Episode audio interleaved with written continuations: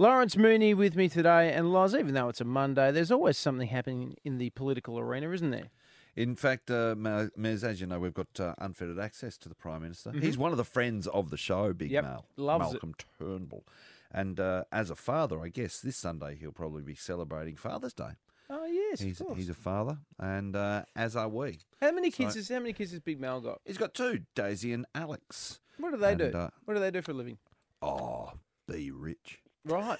Just be rich, people. Well, I think Alex works in New York, and I think Daisy's a mum.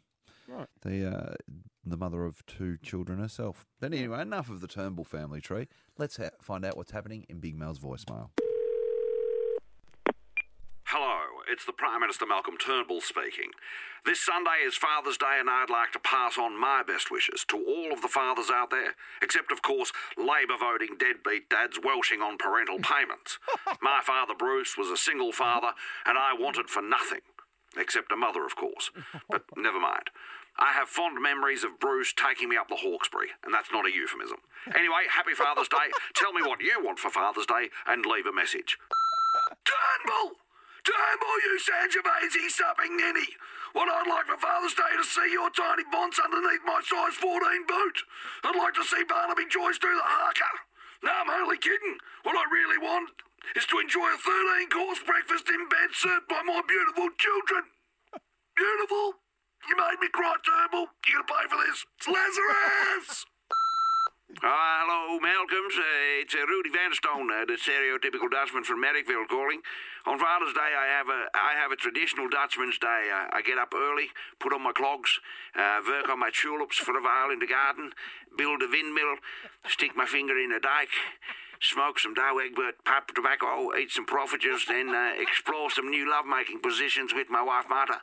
That's just a beautiful, lovely day for us. It's Rudy Vanstone here. Happy Father's Day. No, hello, Mr. Turnbull, it's Jackie Lambie speaking. Even though I came from a broken home, I'm very proud of what my parents provided and achieved, Mr. Turnbull. My father has had a hard time of it too, and I love him. And so on Father's Day, I go down to the caravan park where he lives, and we illegally discharge firearms into the paddock next door whilst destroying a mountain of piss. And then we have a traditional arm wrestle. Loser gets locked in the woodshed, Mr. Turnbull. I've won the last 5 years because he's arthritic and he's got a work-related injury. Bam! Jackie wins again. It's Jackie.